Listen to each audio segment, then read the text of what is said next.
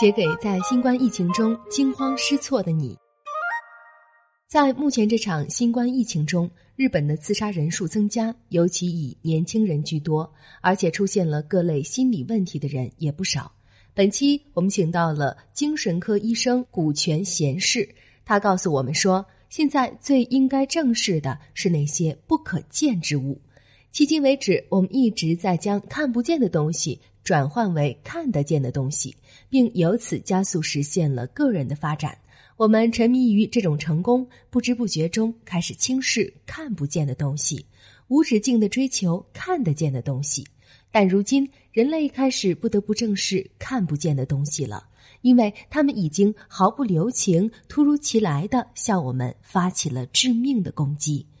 我所从事的心理健康领域也是一样，尤其是近年来。我们越来越倾向于只重视看得见的部分，比如帮助不愿上学或上班的人摆脱这种状态，重新回到社会中去。几乎在所有情况下，我们都只是根据城市化的诊断手册，将患者确诊为抑郁症，然后开出固定的抗抑郁药物，并叮嘱他们注意休息。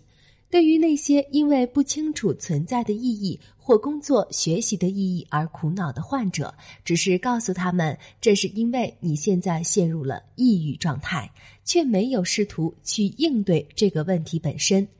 根据日本警视厅的数据，二零零九年后，日本自杀者人数呈减少趋势，而自二零二零年七月起，又重新转为增加。日本厚生劳动省的统计显示，七国集团中，日本的自杀率在一九九八年之后是最高的，而且自杀者集中在十五至三十九岁的年轻人这一现象也仅限于日本。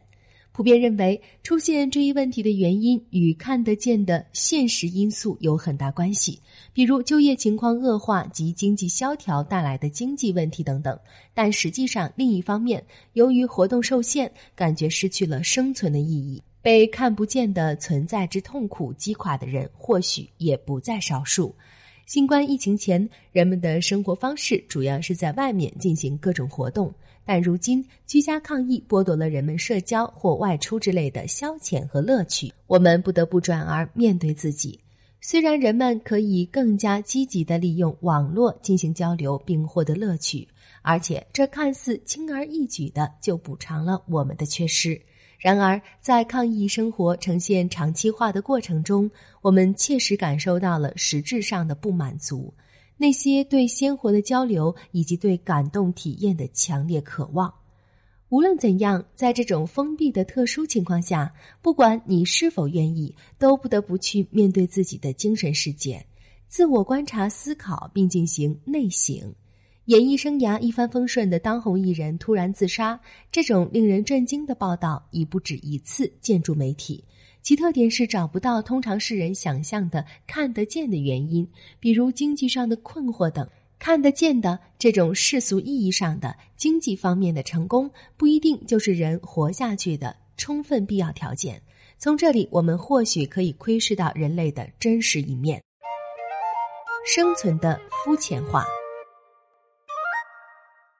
我们所处的这个时代，非常方便的就可以获得你所需要的信息。可是，越是能够轻而易举的获得事物，就越是失去了其深意。人们强烈倾向于省去过程，急于追求结果。于是，对于思考那些毫无用处的眼睛看不见的东西，比如生存的意义是什么这种问题，人们会表现得非常轻蔑，认为是想的太多，完全没有必要。艺术和文学的一个非常重要的作用，就是让人们感受到生存的意义。从存在的角度给我们带来启发。然而，因为过度追求市场营销的成功，往往流于大众娱乐层面。即使爱好艺术或哲学，说到底也不过是为自己的履历加分而已。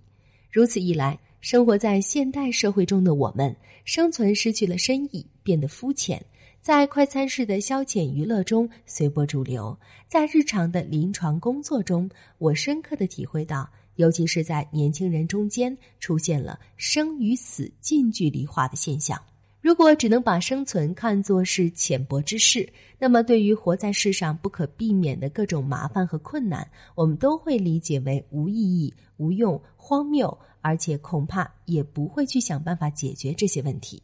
这样一来，死亡或许就成为了一种很容易想到的摆脱困境的方法。看不见的东西的深意。英国诗人托马斯·艾略特说。文化让我们的生命值得存活下去。文化原本承担着如此重要的作用，不应该是以消遣或消磨时间，甚至是炫耀为目的，用来装点门面。眼下的情况要求我们内省，我们仅凭娱乐性活动已无法安抚自己的内心。与以往相比，我们更容易觉察到自己内心的空虚。不过，对这种空虚，我们也不必盲目恐惧。人类在正视这种空虚、思考从中发现些什么，以及如何战胜它的过程中，留下了不计其数的文化遗产，而且都是眼睛看不见的东西。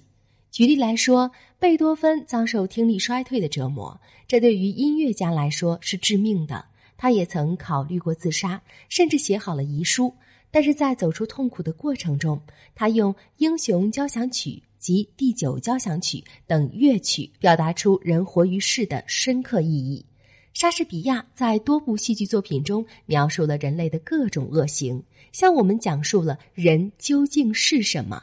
这些文化遗产并不是保存在博物馆中的深不可测之物，它们具备了丰富的内涵，在我们觉得快要失去生活意义时，与我们的空虚感产生共鸣，并激发我们看到希望之所在。现在我们处于史无前例的封闭状态中，正是在这种时候，我们每一个人才更应该平静而充分的进行内省，触及内涵深奥的部分，从而不被眼睛看不见的东西所征服，化不利为有利，从中汲取养分，使其成为开创新文化的土壤，成为推动我们生存下去的强劲动力。